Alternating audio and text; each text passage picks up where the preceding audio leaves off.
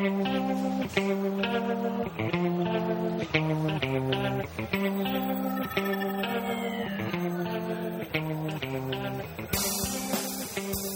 いですね。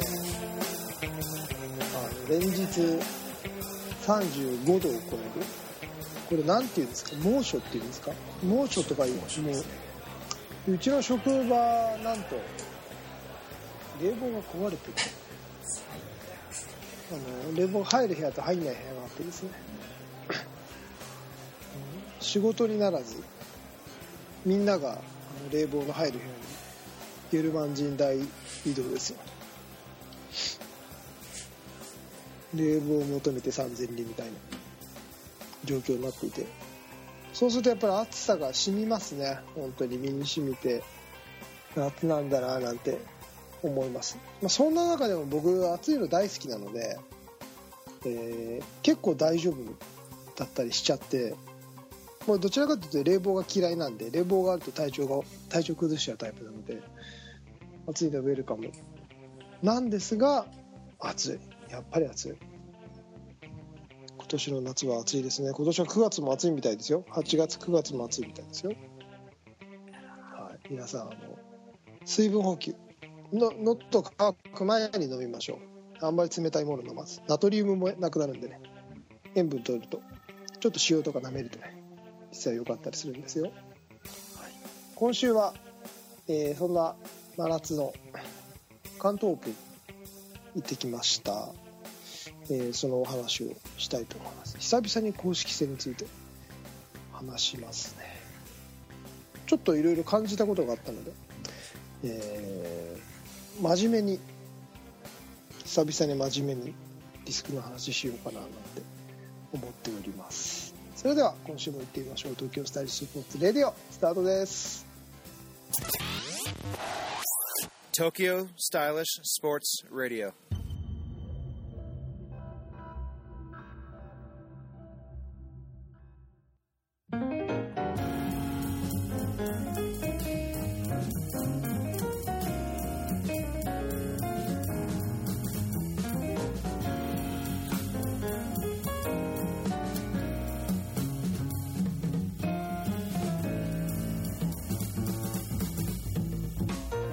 皆さんこんにちは。東京スタイリッシュスポーツ代表チームイノーバの菊池哲也です。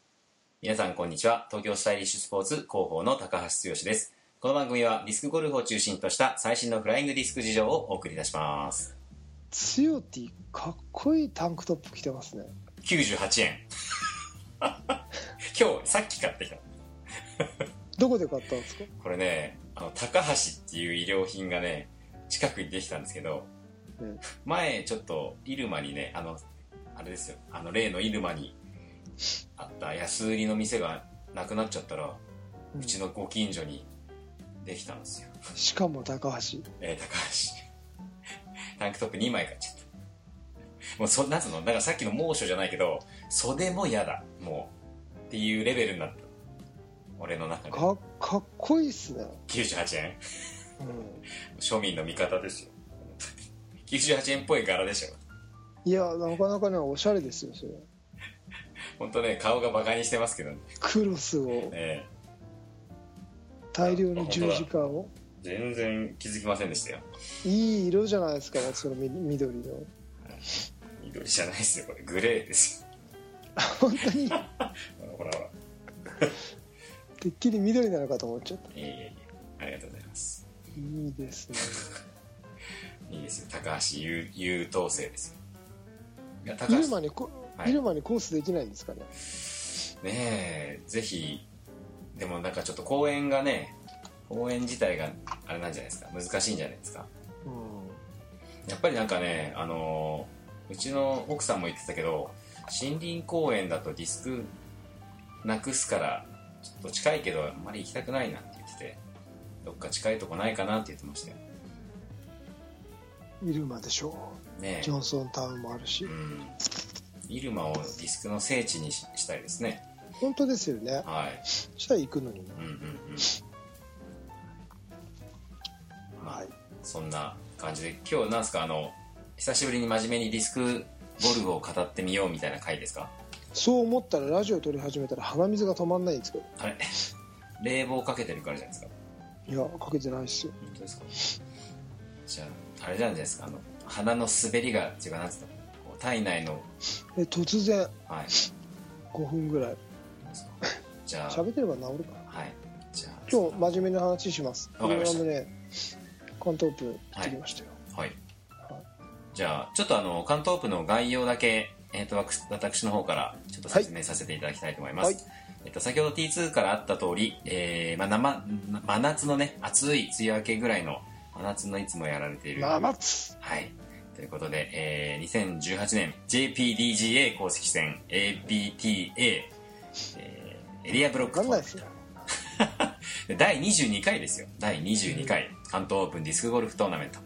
ということで、えっと今年は平成30年の7月の14日土曜日そして16日の、えー月曜日の3日間でいいんですか？はい。僕は10歳の時からやってる大会ですねあすごいですね22回ってことはねはい。で、えー栃木県宇都宮市清原工業団地3号緑地特設コースということで変わらずですね。はい、こちらでやっております。チューティー行ったことありますか？あります。出たことはないんです。2回ぐらい見たことは、T2 の試合を観戦しに行ったことはあるんですけど、はい。僕あの、森の中に入ってしまうとさまよってしまうんで、出たことないですね。あそうなんですねはい。なんかけ懸命かもしれないええ日本で一番難易度の高いですねはい。で、はい。えー、今回は、特にコースとかは、変わ、あまり変わらずです、たんですか？そうですね割と例年に近いはい。テクニカルでうん。テクニカルではい。テクニカルななるほど。コースですはい。というところで、えー、そして、特に、えーっと、今回、関東オープンで他の大会と変わったところとか、ここが違うとかっていうのは特になく、まああのよく他の大会に行くと名物ホールっていうのがあったりするんですけどはい。関東は本当に名物ホールが作れないぐらいどれも名物だって言っていいぐらいあの 趣向を残らされたはい。素晴らしいコースだと思いますなるほ僕は皆さんこれがなんか日本最大難易度っていうんですけど、ど。うん。このぐらいの難易度をスタンダードに持っていって大会ができればうん。日本のディスクゴルフのレベルは上がると思いますなるほど。難しいとは思うんですけどうん。こんなに面白い考えられたコースって他にほとんどないのでうん。これはあのなんて言うんだろうなコースディレクタートーナメントディレクターのうん。意思を感じられるコースなのでうん。それを攻略するべく選手たちがうん。望んでいくっていうのは、あのー素晴らしいことだと思いますしそれを攻略するっていうのは、うんある一定レベル以上のレベルを求められてますので、はい。あのーレベルも選手のレベルも上がるしうん。その投げてて上手くなっていくコースっていう意味ではうん。この関東って本当に僕は大好きですね。なるほどね。はい。はいじゃあその暑い夏とともに T2 の記憶に刻まれている関東オープン、はいえー今回まずあれですね久しぶりなんでなんないですけども成績の方僕本当知らないんですけどはい、一体何位だったんでしょうか？4位です。4位はいおめでとうございますありがとうございます。はいちゃんと決勝に残ってますよ。ああですよねはいということで、えー全体的にどうなんですか？最初の予選から話してって T2 のなんつうの？あのまあメンタルじゃないな。あの技術的なところとかうん、どどどう知り知りたいの？知りたいですね。知りたがりですね。ラジオなんでね。ね、はい。どうだったんですか？欲しがりさんですね。欲しがり屋ですよ。これね、はい。今回、僕、本当にうんディスクゴルフ人生初のことが起こったんです。ほう。それは？これ、すっごい面白くて、はい。まあ、抑えとして、うん。やっぱ、これはもう言い訳なんですけど、はい。出てないんですよ。うん。えっ、と、ラウンドが絶対的に足りてないんですよ。うん。まあまあずっとね試合出るたびに言いますもんね。うん、はい。この2年で3試合しか出てない状況とか、マンスリー出ないとか、はい。まあ、あのいろんな言い訳があるんですけど、はい。でもまあ圧倒的にラウンド感が足りてない。うん。で、えー、と未法オープンの時にはい。もうボロボロだったんですね。おお日本のね話もあんま聞いてないですけど。う集中できないしラウンドってどうやるんだっけぐらいの感じで。ーん気持ちの面からも。そうです。あゲームに入れないしただただ投げてるだけってもう本当に最悪の状況でうん。ゲームをしてきたんですね、はい。それ全部自分が悪いんですよ。うん。準備を怠ってるんでね、はい。そういう状況でさすがにまずいだと思ったんですよ。お美穂で。でその美穂で。うん。で美穂以来のラウンドだったんですけど、はいはい。相変わらず。それは。うんなんですけど気持ちの持ち方を変えようとうん。もっとなんつうんだろうな。今できることをやっていかないとうん。自分はもう上手くないんだよなってう。ん。上手くないっていうかそのゲームにパッと入ってパッと勝って帰ってこれるっていう状況ではないんだ。うん。ところにを前提に。はいもっと貪欲にゲームをやっていかなきゃうん。それなんていうのお上からゲームをやってちゃダメなんだってことに分かって1ラウンド目をやってきたんですよ、泥臭くやったってこと？うんそういうわけだね。集中しなんて難しいな。やれることをやってこようと、うん。しっかり、うん。そんで1ラウンド目終わった時に、はいすごく気持ちよく帰ってきた。えー。久しぶりに。はいはいはい。ああなんか楽しかったなと思って、うん。でそういう時って、まあ、スコアもそこそこだしうん。大体上にいることが多い。うん。トップとか、はい。まあ、悪くても2番3番にはいるような状況が多い多かったんですけど。でそのぐらいなんじゃないかなって思って帰ってきて。はい 僕基本的にスコア見ないんですよ、うん。人のスコアって全然ラウンド終わった後も。はい。で2ラウンド目が発表されみんなスコア表の前で待ってる人がよくいるんですけど、うんうん僕そういうのあんまり好きじゃなくて、うん。どうせわかるんだからうん。その数字に振り回されるのはやめようと思って、うん。じゃあ2ラウンド目発表します。持ってってくださいっていうまでスコア表を見ないんですね、で見たらん。2ラウンド目もまあスコア順じゃなかったっていういうのはあるんですけど、なんとなく見たら僕よりねうん。10打近くいい人がいたりとか学ぶ君が良かったんですけど全然トップを狙える位置に自分がいなかった。むしろ5番手6番手とかにいた、んでそれを見た瞬間にあれちょっと思ってたんと違うぞとか。うん。思ったんですね。うん。でまずそれが今までそんなこと一回もなかった。あ自分がこういう感覚で帰ってくれば必ずトップ近いとこあろにいると、うんそれがまずなんだろうな。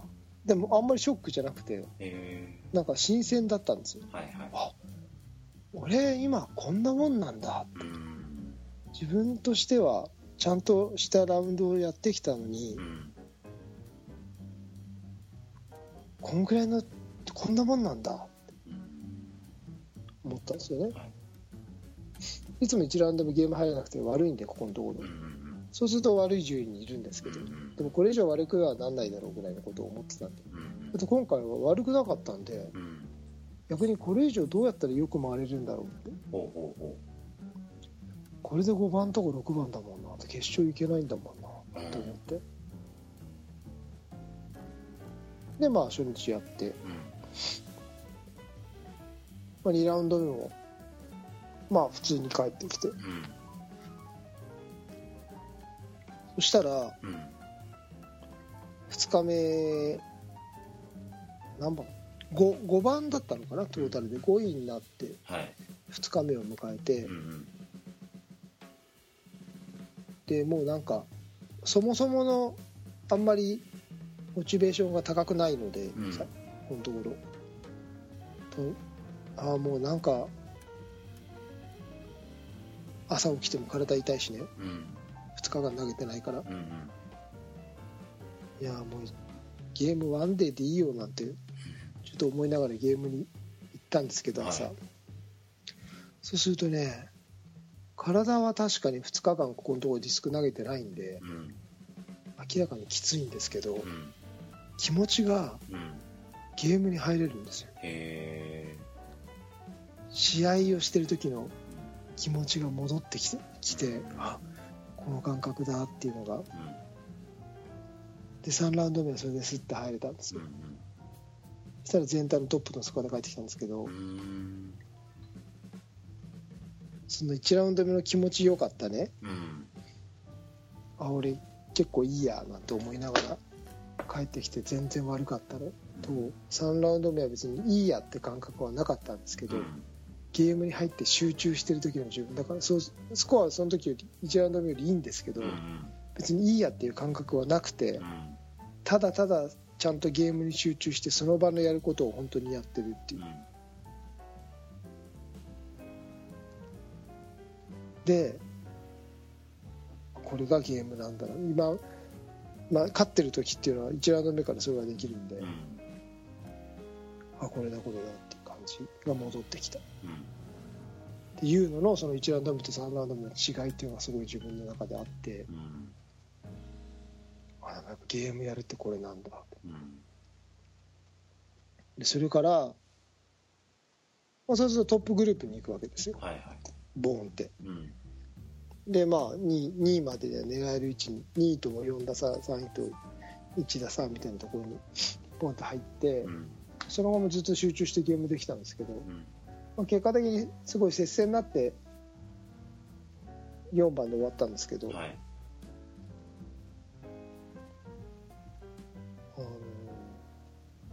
なんだろうな。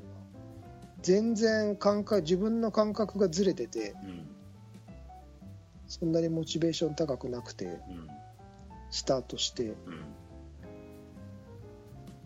うんわ決勝の9ホールを回っててプレースタイルが途中で自分で変えて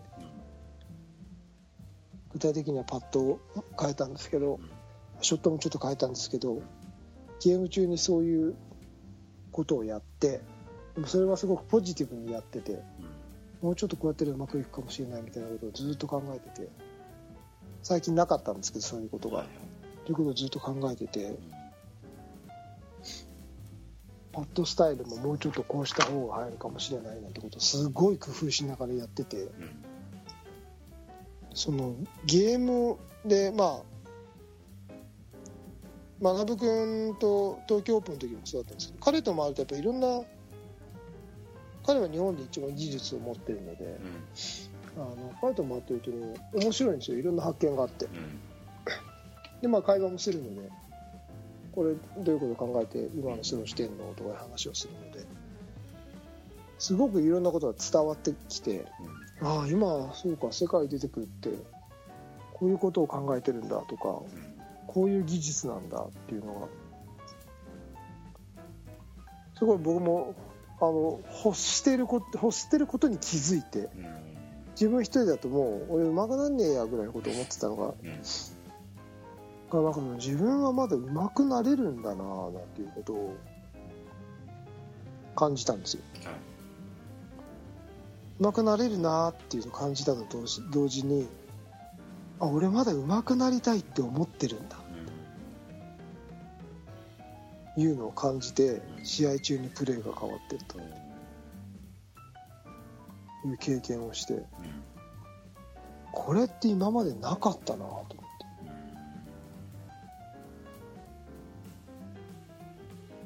て。すごいなんかねあの新しい発見をしましたねという感覚のズレから始まり。ちょっと投げやりになったところから。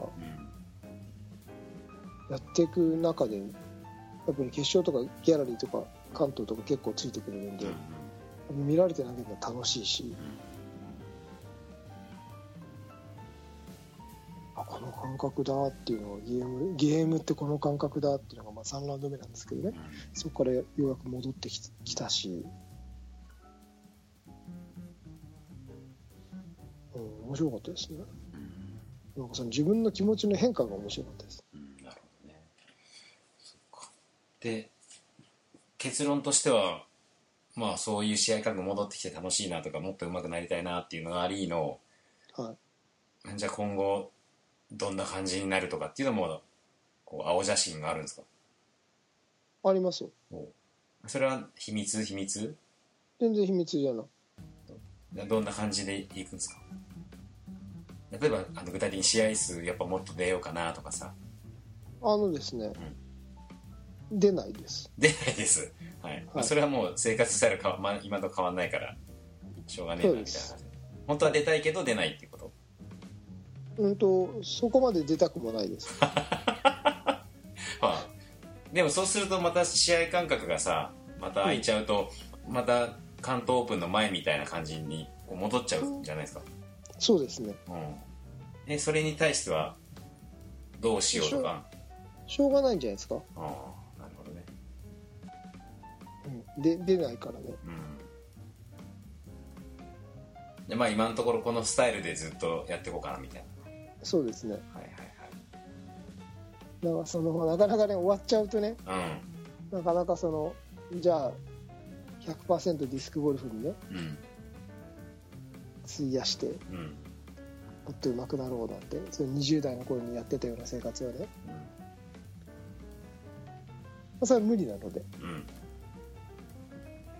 うん。今できることを何かをやっていこうっていうのを考えうんるのが現実的なのかなとは思ってますけど。うんなるほどね。現実的じゃない作戦を考えてもうん。長続きしないのではいはい。し長続きしないし何かがうんうん。壊れてしまうので。うんうんそれは賢明だとは思ってないんです、なるほうん、だからまあ多分その自分のプレースタイルとかどうん練習スタイルとかいうのもきっと今までの人生でやってこなかったようなことを今後やっていくだろうなっていう。その工夫はしなきゃいけないですよね。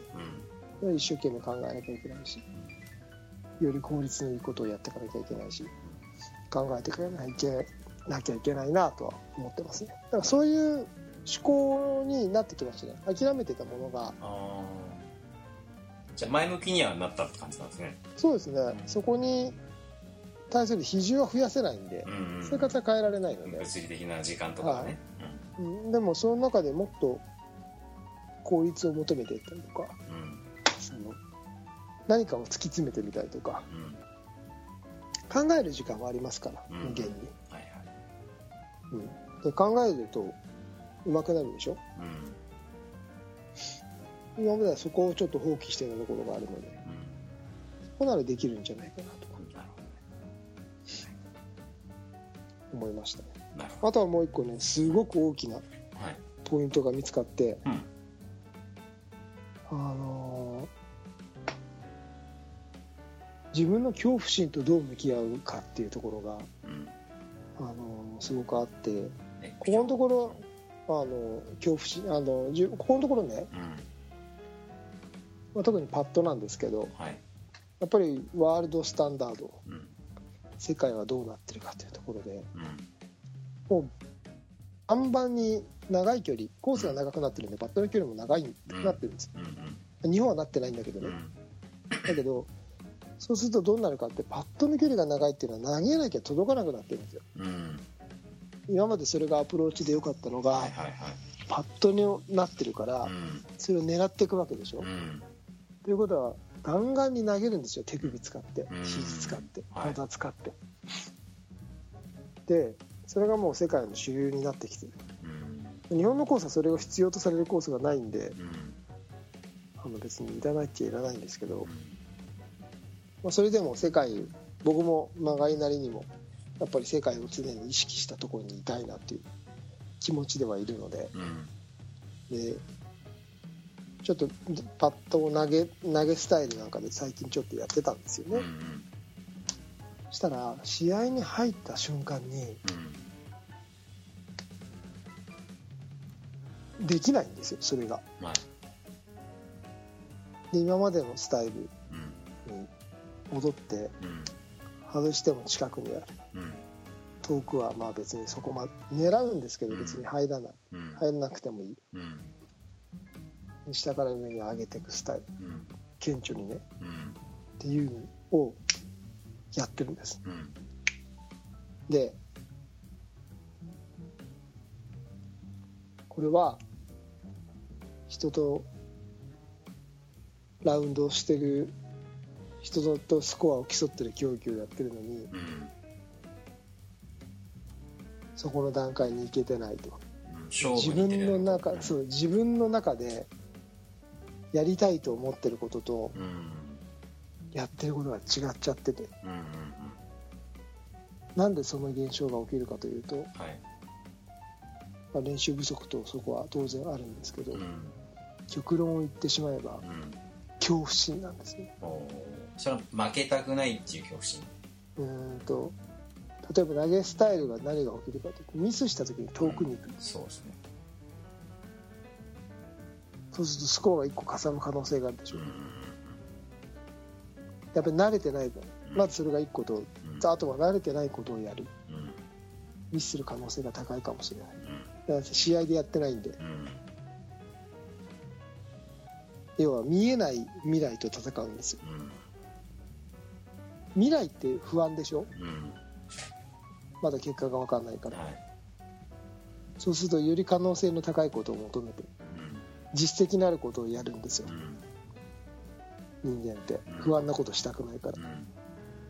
でも本気で変わろうと思ったらうん。そこでやらなきゃダメ。そこでの経験値を積み重ねなきゃだなきゃダメなのにそれやらなかった。うん。でそれでも決勝前に、まあ、パットの練習しながらうん。他の人と話しててうん。やんなきゃダメだなって思ったんですよ。お。ふと。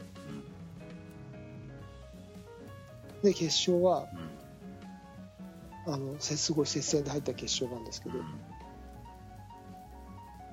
やったんですね。できたんです。あできたの？できた。へえ。まあ結果として投げてるんで勢いがついちゃうんで本当にうん。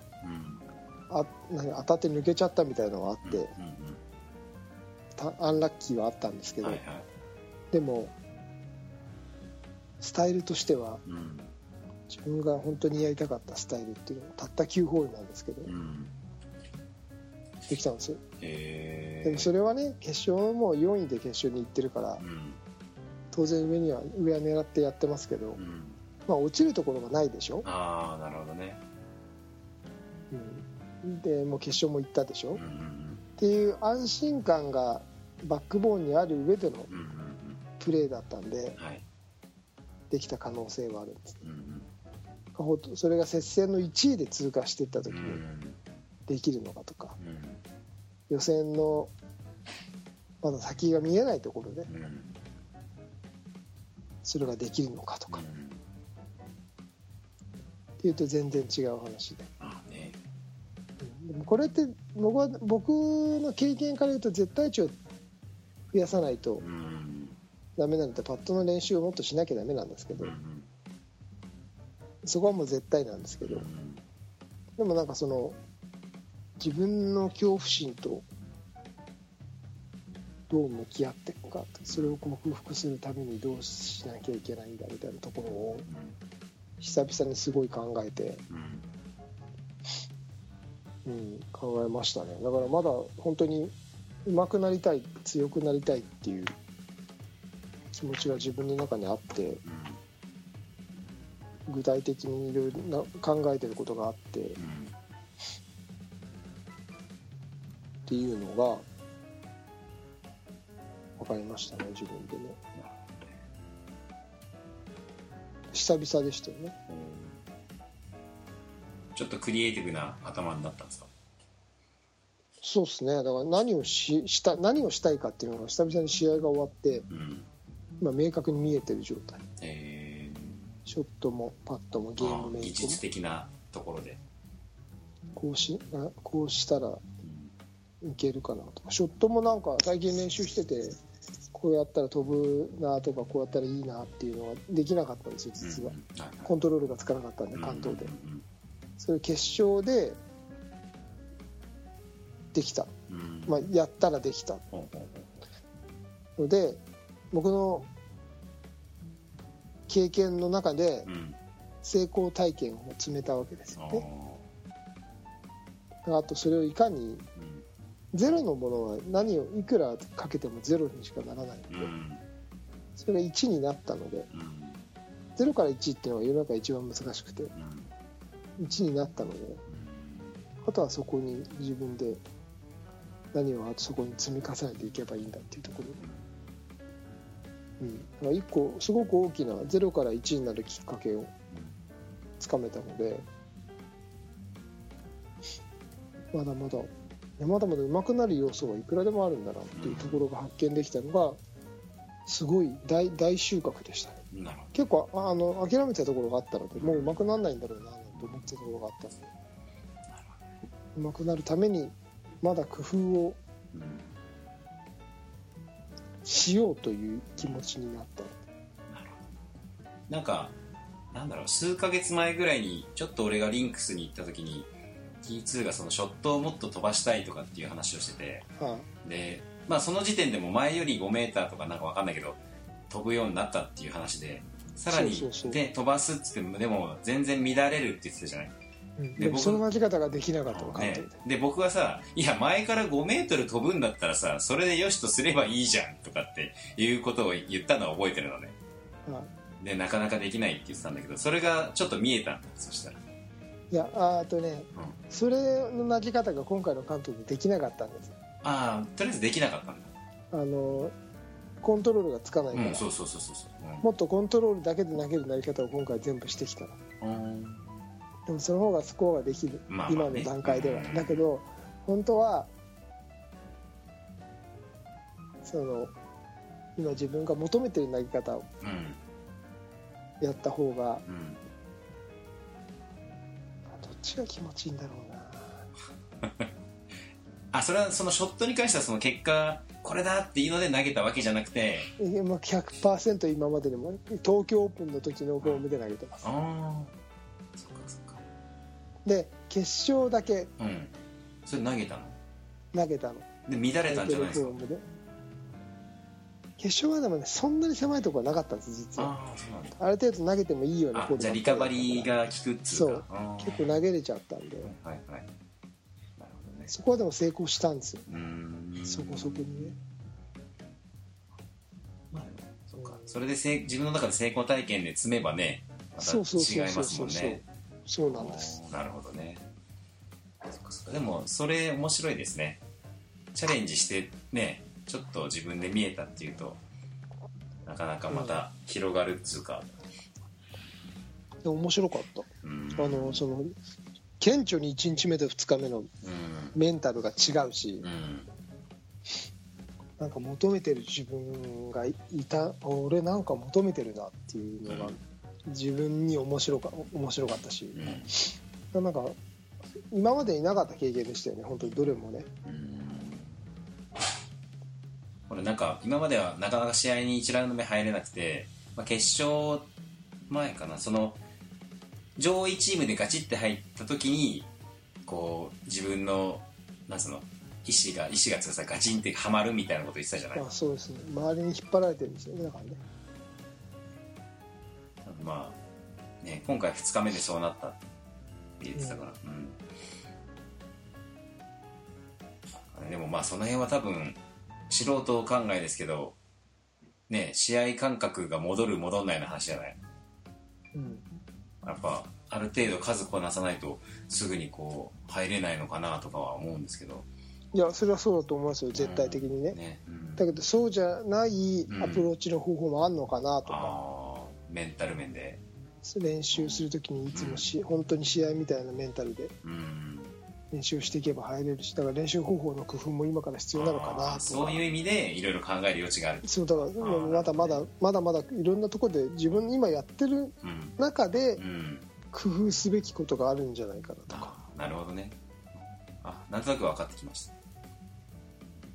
あ全てですね。生活もそうだし。うんどこにどこの何か功を奏すかって分かんないんで。うんうん自分がそう思ってるんだったらそれにいいだろうと思うことを全ての面でやっていかなきゃいけないんでうん。それが多分そのスパイラルみたいになってうん結果として出てくると思うんで何か1個変えただけではなかなか結果には結びつかないんですよね。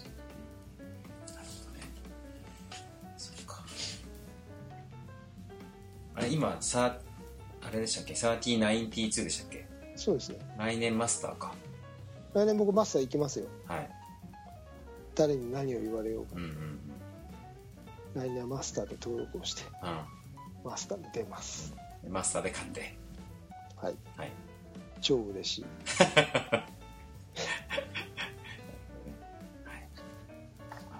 そんな感じで。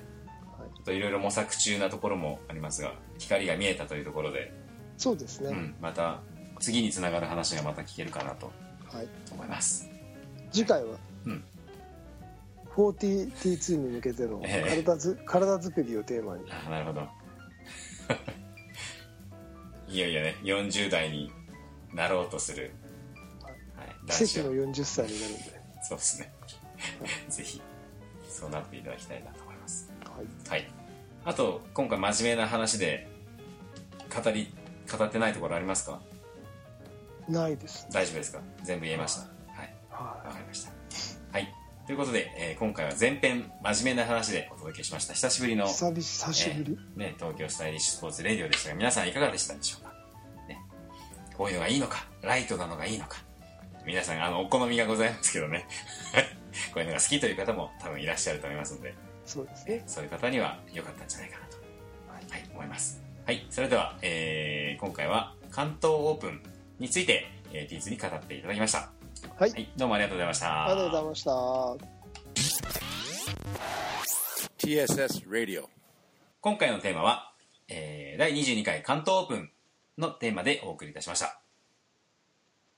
ちょっとね横のうん。向く角度を変えるとねおうパッドスタイルっていうのは大きく変わるんですよね。俺なんかちょっと今ねヒント？なんかヒント言いましたいねやヒントじゃないんですけど はいただそれで横のブレが生まれるっていうのは事実で。ああまあまあね。そこ今までは横のブレがないパッドをしてたので、はい。そこがまた恐恐怖心になってくるわけですよ、うん。その今まで縦しか考えなければはいなくてよかったことがうん。